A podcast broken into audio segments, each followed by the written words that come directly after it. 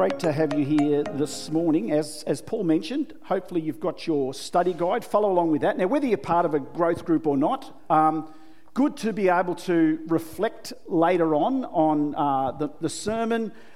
I think a lot of the time our growth occurs not just so much in passively listening to a sermon, but engaging with it. And particularly engaging with other people, I think makes it all the more powerful as well. So make sure you grab one of those, whether you're in a growth group or not, and, and follow uh, along. I'm going to pray and then um, we'll, we'll make a start. So, Heavenly Father, we pray that as we engage with your word today, and we just pray for your spirit to speak by your word into our hearts, that we wouldn't just receive information, but through your living word, you will transform us into the people you've called us to be. And we pray this now in Jesus' name. Amen. Now I'm going to invite uh, Andrea to come up and uh, read today's passage in our sermon series in John, John chapter 4. Thank you, Andrea. The reading today is John chapter 4, verses 1 to 26. Jesus talks with a Samaritan woman. Now, Jesus learned that the Pharisees had heard that he was gaining and baptizing more disciples than John, although in fact it was not Jesus who baptized, but his disciples. So he left Judea and went back once more to Galilee. Now he had to go through Samaria. So he came to a town in Samaria called Sychar, near the plot of ground Jacob had given to his son Joseph. Jacob's well was there, and Jesus, tired as he was from the journey, sat down by the well. It was about noon. When a Samaritan woman came to draw water, Jesus said to her, Will you give me a drink? His disciples had gone into the town to buy food. The Samaritan woman said to him, you are a Jew and I am a Samaritan woman. How can you ask me for a drink? For Jews did not associate with Samaritans. Jesus answered her, If you knew the gift of God and who it is that asks you for a drink, you would have asked him, and he would have given you living water. Sir, the woman said, you have nothing to draw with, and the well is deep. Where can you get this living water? Are you greater than our father Jacob, who gave us the well and drank from it himself, as did also his sons and his livestock?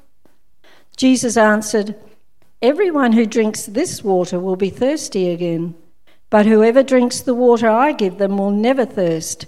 Indeed, the water I give them will become in them a spring of water welling up to eternal life. The woman said to him, Sir, give me this water so that I won't get thirsty and have to keep coming here to draw water. He told her, Go, call your husband and come back. I have no husband, she replied. Jesus said to her, You are right when you say you have no husband. The fact is, you have had five husbands, and the man you are now have is not your husband. What you have just said is quite true. Sir, the woman said, I can see that you are a prophet. Our ancestors worshipped on this mountain, but you Jews claim that the place where we must worship is in Jerusalem. Woman, Jesus replied, believe me, a time is coming when you will worship the Father neither on this mountain nor in Jerusalem. You Samaritans worship what you do not know. We worship what we do know for salvation is from the Jews. Yet a time is coming and has now come when the true worshippers will worship the Father in the Spirit and in truth, for they are the kind of worship, worshippers the Father seeks. God is Spirit, and his worshippers must worship in the Spirit and in truth. The woman said, I know that Messiah, called Christ, is coming. When he comes, he will explain everything to us.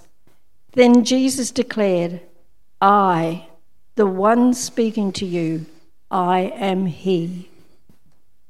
Thank you, Andrea. It's a great passage, isn't it? John chapter 4.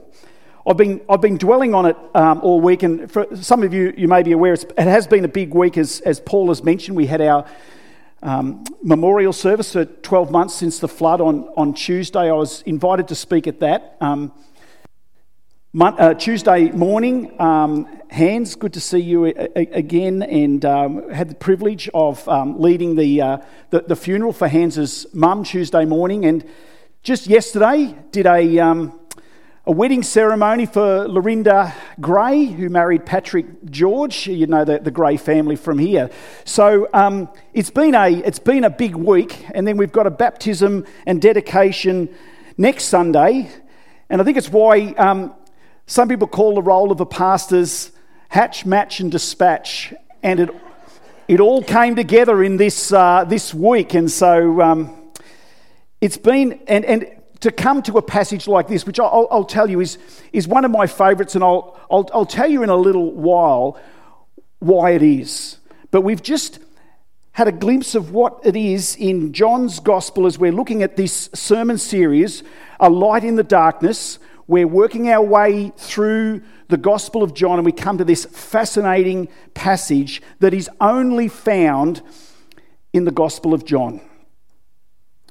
You know, we live in a, in a culture that is always focused on the, the best thing, the next best thing, the, the next technology, the new comfort, the, the new trinket, this, this new device that will come out that will surely solve all of our problems. Won't it? There'll be a device will come out. But we know, but we know when the new best thing comes out, how long does it last?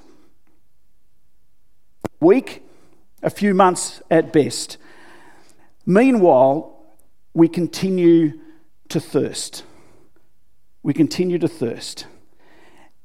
And this passage taps into that. And this is why it's one of my favourites, simply because within this passage, this story of Jesus interacting with this Samaritan woman has so many angles, so many levels, and so many points within it. And one of my biggest frustrations is I'd like to pull out all of the angles, all of the points, but we haven't got time for that, so I'm just going to work on a particular point today.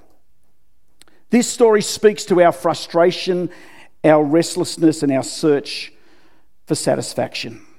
So let's start with, with a background here. Um, as we can read in uh, verses 5 and 6, thank you, Andrea, for reading this passage. Let's just focus on verses 5 and 6. We read that Jesus came to a town in Samaria called Sychar, near the plot of ground Jacob had given to his son Joseph. Jacob's well was there, and Jesus, tired as he was from the journey, sat down by the well. It was about noon. Now, it's important that it was about noon, and it was important that he was in Samaria we hear about Samaria and Samaritans. So, what is it about the Samaritans? We hear about the Good Samaritan, we hear about the Samaritan woman. A very, very brief background is we've got these Jewish people, and they were very protective to maintain their pure culture and lineage. The problem was there was a, a, a group called the Samaritans, uh, uh, who, Samaritans who, who split away and they were part Jew and part Gentile. So it was a bit of a mixed race. And so they weren't seen as being pure Jew. And so this distrust and a dislike occurred between the Jews and the Samaritans. Now, as I was thinking about this during the week, I thought, I don't think we have any idea generally within our society, within our country, of a pure dislike and a hatred of another people group. I think we're still influenced in part by our, our, our Christian background where we treat everybody the same. Now, we're, we're, certainly going to be at odds with people. We're certainly, there's going to be people who we, we would rather not associate with. But in certain cultures, and we hear about these things overseas and everything, where there's an absolute dislike, disregard, and hatred for another people. And so, this is why uh, whether it's the Good Samaritan, the parable of the Good Samaritan, or this story, it becomes so powerful. That here is Jesus and his disciples in Samaria. This is a place where Jews would rather not go. Jesus, in this journey, sends the disciples on for food. Now, we know that that's just not a coincidence that he happens to send them on for food, and Jesus here is alone and meets a woman at the well. Now, think about this as well. The Samaritans were absolutely despised, and in Jesus' day, socially speaking, the women were right at the bottom of the influential order. So you've got Samaritan, and it so happens to be a woman. So, can you think of, of how uh, obscene and how uh, just remarkable it would be that Jesus, this Jew, a rabbi, would be seen alone with not only a Samaritan, but a Samaritan woman? It's scandalous. It would be unheard of. The woman at the bottom of the social order, it's, it's like double trouble. Now, why was she at the well at noon? It's in the heat of the day. You wouldn't normally go out of town to the well in the middle of the day. This woman had much shame, as we find out. But this fascinating conversation occurs, and Jesus starts by asking for a drink. And of course, the woman is startled. The fact that he would even talk to her, let alone ask her for a drink. And we re- pick this up in, in verse 10. Jesus answered, answered her, If you knew the gift of God and who it is that asks you for a drink, you would have asked him, and he would have given you living water. Living water. Jesus, we start the conversation with physical water, very quickly develops into something very different. And Jesus, in fact, is revealing much of himself here, and the conversation is opening up very very quickly. But then, not only is he opening up the conversation, Jesus is looking into her life. That could get a bit uncomfortable, couldn't it? Someone looking right, I'm not trying to look at anybody in particular, it looks awkward. Looking right into their life. You've got, you've got nowhere to hide. That's confronting, isn't it? But here, here's what happens here, verse 16. He told her, Go call your husband and come back. I have no husband, she replied. Jesus said to her, You are right when you say you have no husband. The fact is, you've had five husbands, and the man you are now with is not your husband. What you just said is quite true, sir, the woman said. I can see that you are a prophet. Where do you go from here? You're confronted by someone who knows every single bit about you. She's beginning to see the truth of Jesus. Jesus revealed as the Messiah.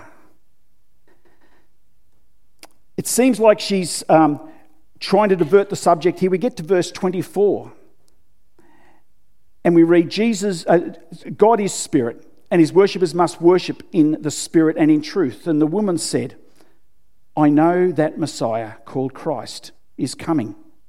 When he comes, he will explain everything to us.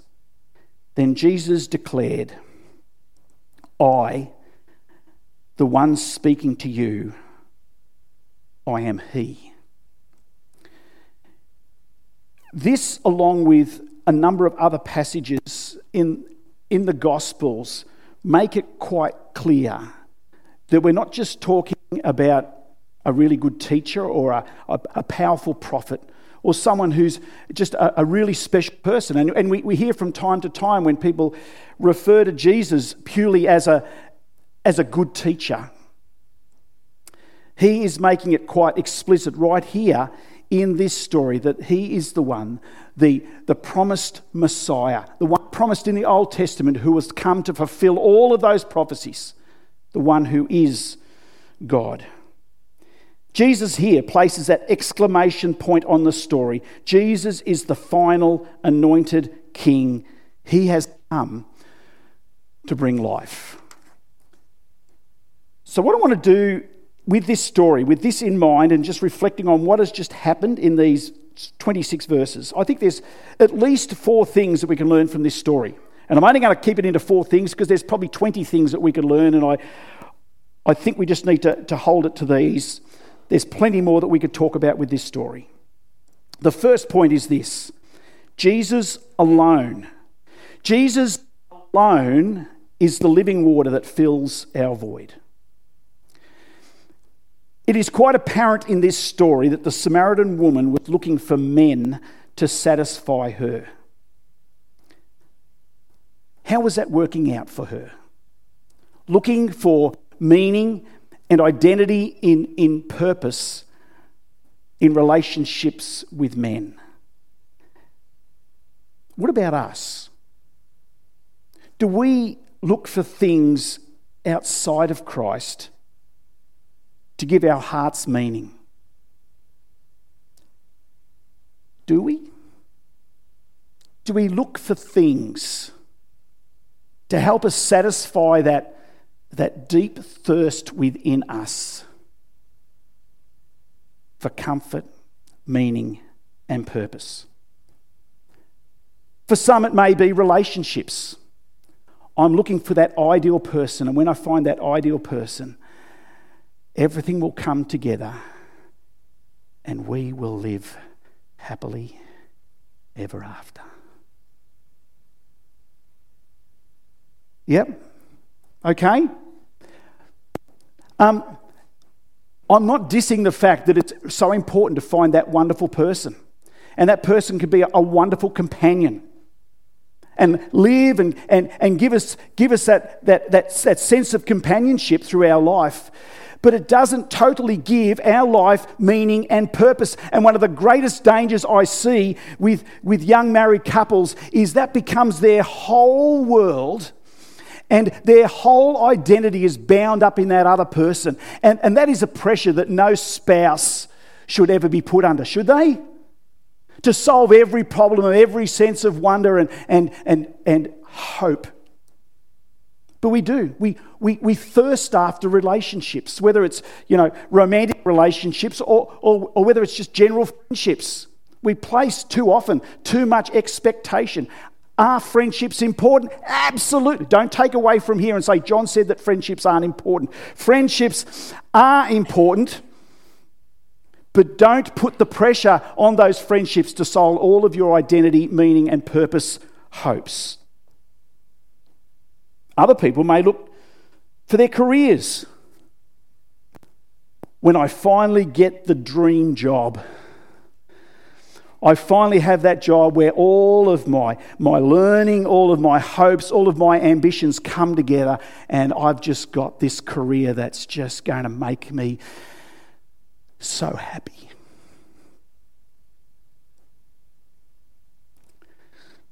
No. A job becomes a job after a while. And, and once again, I'm not dissing jobs, careers. They're, they're wonderful. Great opportunity to serve, to serve one another, to find, you know, some significance and everything like that, but not our whole significance can be found within our careers or our workplace. And once again, we find people who are just continuing to thirst, continuing to thirst after that perfect job. Once I get that perfect job, all of my problems will disappear. How's that working out? For some people, it could be possessions. Once I find my dream home, I'm going to buy this home, and this home is going to be the perfect home, the place where I can raise my family, and the place where, yeah, there will be peace and just comfort. And this home will be the perfect home.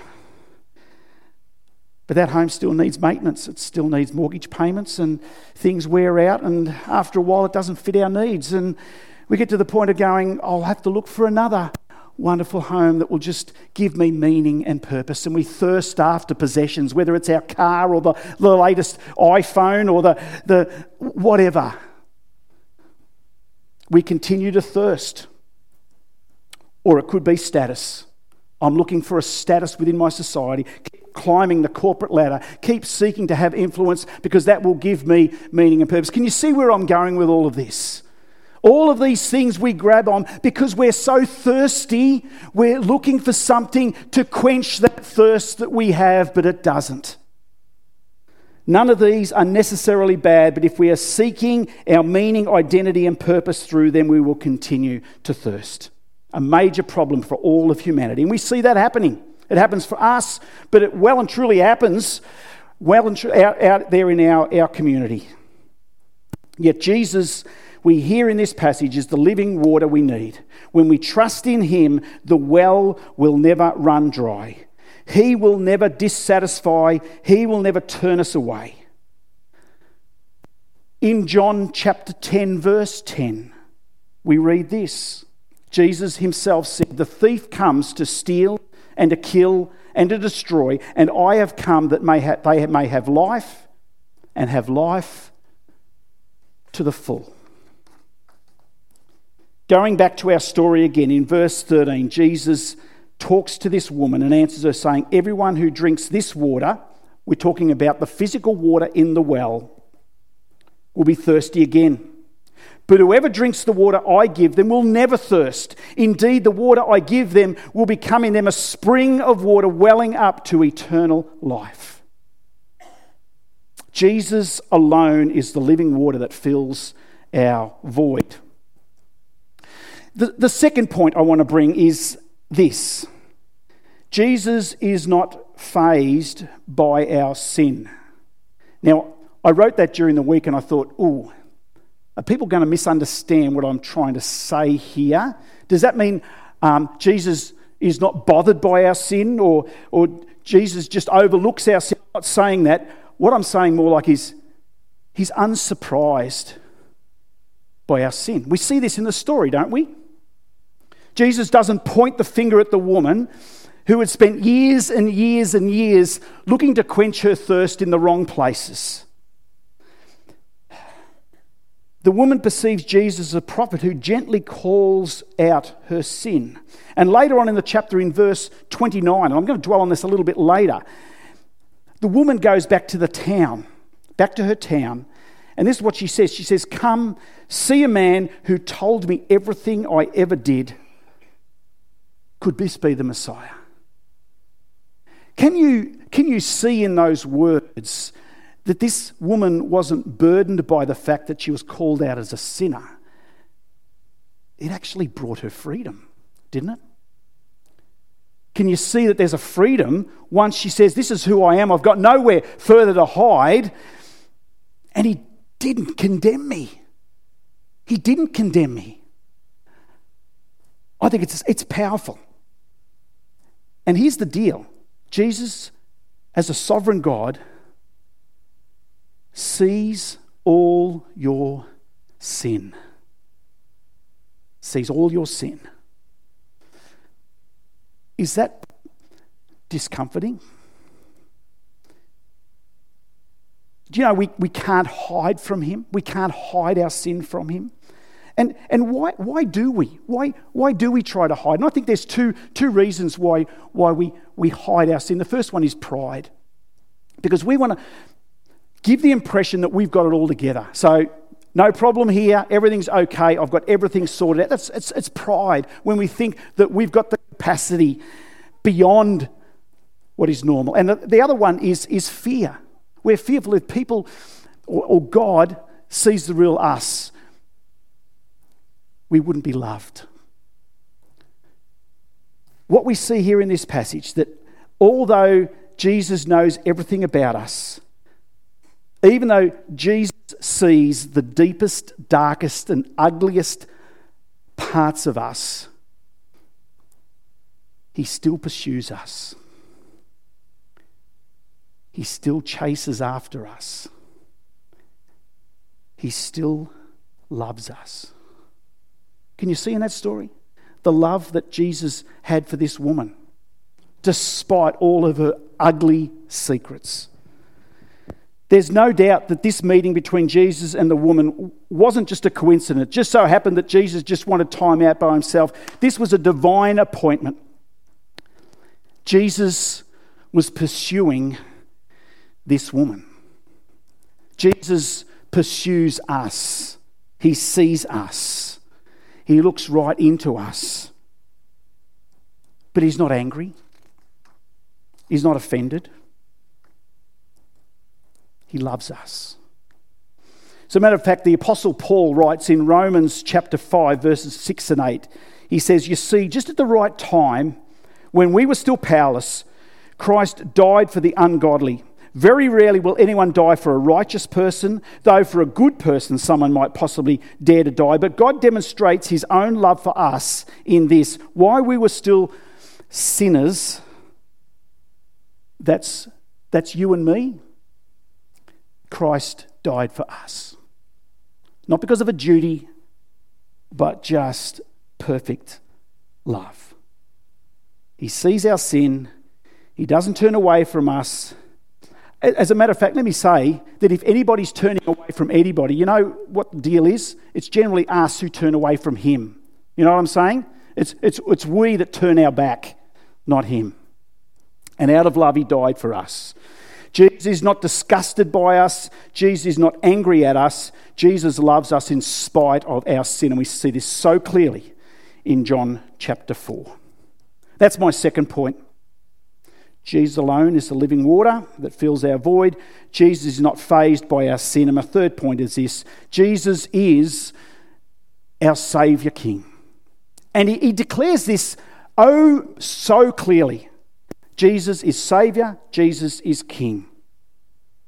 As we read there at the end of that passage we read, verse 26, where the, where the woman is aware of the, the, the awaited Messiah who would come and bring everything into, into righteousness, Jesus answers by saying, I am He. He declares that, the promised one. And throughout the Old Testament, we read about the, the, the, the, waiting for this Messiah who would come. In fact, something like Psalm 146, verse 8 in the Old Testament, as people were waiting for the Messiah to come, we read, The Lord sets prisoners free, the Lord gives sight to the blind, the Lord lifts up those who are bowed down, the Lord loves the righteous.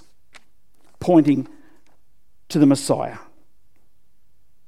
And then we read in, in the New Testament later on in, that John, who, who wrote the Gospel of John, wrote some letters. And in 1 John, verse 1, verse 7, later on in the New Testament, we read how this, this Saviour King does a new work in us. But if we walk in the light, as He is in the light, we have fellowship with one another. And the blood of Jesus, His Son, purifies us from all sin.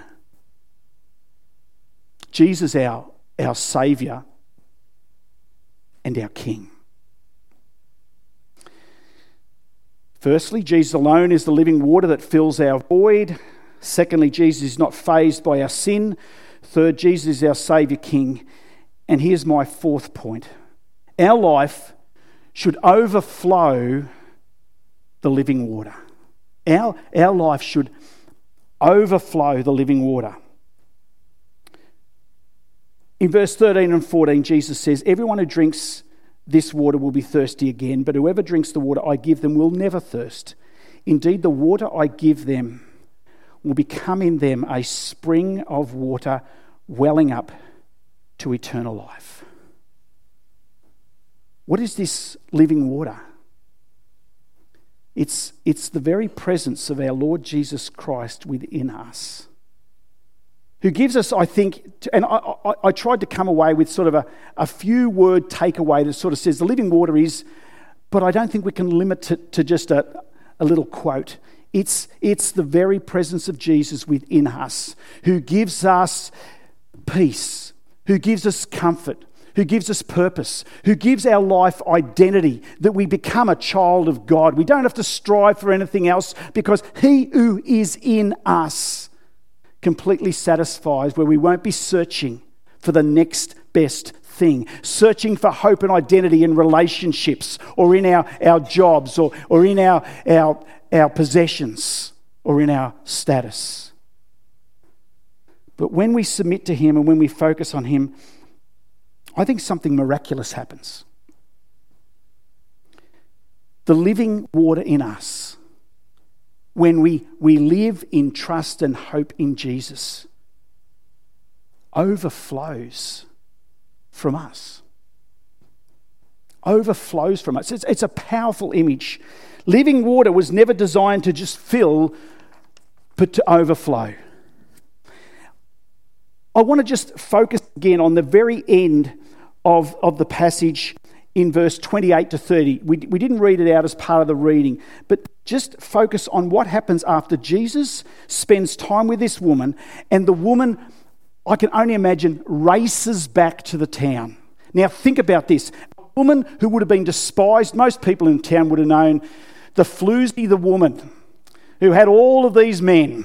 You know, where is she going to be tomorrow night? You know, this, this sort of woman, okay? She goes back to the town. And we read in 28 to 30 Leaving her water jar, the woman went back to the town and said to the people, Come, see a man who told me everything I ever did. Could this be the Messiah? Now, I reckon here's one of the greatest miracles. What follows here? They came out of the town and made their way toward him. The townfolk listened to this promiscuous, bottom of the rung woman who came back with a testimony about what Jesus had said to her. They're going out to see for themselves. Can you see this woman had tasted the living water and it was satisfying her thirst? And it was beginning to overflow from her. Now, here's the deal this woman had the privilege of meeting Jesus face to face and being transformed physically within his presence. The vast, vast majority of people don't have that privilege, do they? For most of us, we hear about the living water, we hear about the good news of Jesus Christ through other people. And we'll hear it through other people because of the overflowing in that person's life. Does that make sense? We're never designed to just hold the living water. We're designed to share it. Now, this is where I'm going to take a big risk here. Visual aids can be very helpful or they can fall very flat. Um, we get thirsty. Oh, uh, who am I going to look for? Somebody who's not going to be too embarrassed if it goes really bad. oh, Mari. Oh, Mari. Poor Mari and Janet, they're, they're empty. They're thirsty. Now, I probably need to explain this because this, this sermon's going to go up on the website and people are going to be listening to this and going, What is John doing? So I've given two empty glasses to Janet and Mari. And I've given it to Janet and Mari because they don't get easily embarrassed, do they? Here's, here's the living water, okay? I, I come and I meet Jesus. You know, this is like the, the Samaritan woman. And she hears the good news of Jesus. And this is living water, filling her up with hope and identity and purpose. Good, that's good. And it's just keep topping me up, Lord Jesus. But you know, the thing about it is, is I met Jesus. Janet hasn't met Jesus. Well, in this particular point, you haven't met Jesus, have you? No. So you might have to, I think you might have to stand up next to me here. This, this could get interesting. I haven't practiced this either, so I don't know how it works, but you know what's going to happen here? Well, this is, my life is meant to be like this, right? We, we should have got some towels out, shouldn't we? Yeah. Um, and my life is meant to be like that, isn't it? Oh, yeah. Look at that. And look at that. Oh, it worked. And, and look at this. I'm not empty. Oh, that's, how's that? I, I drank out of that glass that you just. now, here we go again. Mari, how are you going to go here? Just keep going. This is we're going to go. Yeah, we've got enough. We've got enough water. How you going there, Mari? You're nervous, aren't you? Yeah. Come on, come on out here. Okay. Down low. Glass down low. You're going to be over the, over there because you're you're telling Mari that you've met Jesus and you've found this living water and you're you're never going to be thirsty again. No, and so no, I think I'll just do it this way. I think you met Jesus. Now you probably need to tip it a little bit like that. Oh, look at that. Here we go. Here we go. Oh, there we go. And look at that. And we're all filled. How about that? you can drink of the living water there. Take a seat. Um, that actually worked better than I thought. the living water of Jesus satisfies every deep thirst within us. And for two questions here, that there may be people here today who have never tasted the living water of Jesus. There are people here also who have tasted the living water and it's transformed their life. And we're called to live in that overflow position, spending time with Jesus, dwelling on His Word, spending time in prayer and, meditation on what, who, and, who He is and what He has for us as we spend time with one another. Times in worship and praise and prayer, filling living water within us. Never designed just to contain, but to, to overflow. And so, my, my prayer today is if there are those here amongst us here today who have searched to quench their thirst in certain things, and you know deep down these things that you have a hope in, whether it's relationships, whether it's your career, whether it's possessions, whether it's that, whatever it is, you, you know it's not going to satisfy. You need the living water that only Jesus can offer that will find purpose and hope in life. You catch up with someone here, you, you, you know these people here who have found the living water, and we would love to share that living water with you. This story, this story that we read, and I've, I've mentioned this a couple of times as we work our way through the Gospel of John it's not just a great story, it's not just something that will entertain us for a while. Right at the very, very, very end of the Gospel of John, John declares why he wrote down this story, and that is this John chapter 20, verse 31. These things are written. So, John chapter 4. Why was John chapter 4 written? Why did he write down the story of this Samaritan woman that you may believe that Jesus is the Messiah, the Son of God, and that by believing you may have life in his name. And we're not just, just talking about just a nice life, we're talking about a life of fulfillment, knowing that we live for the Creator of the universe and that we can know greater joy than all of that.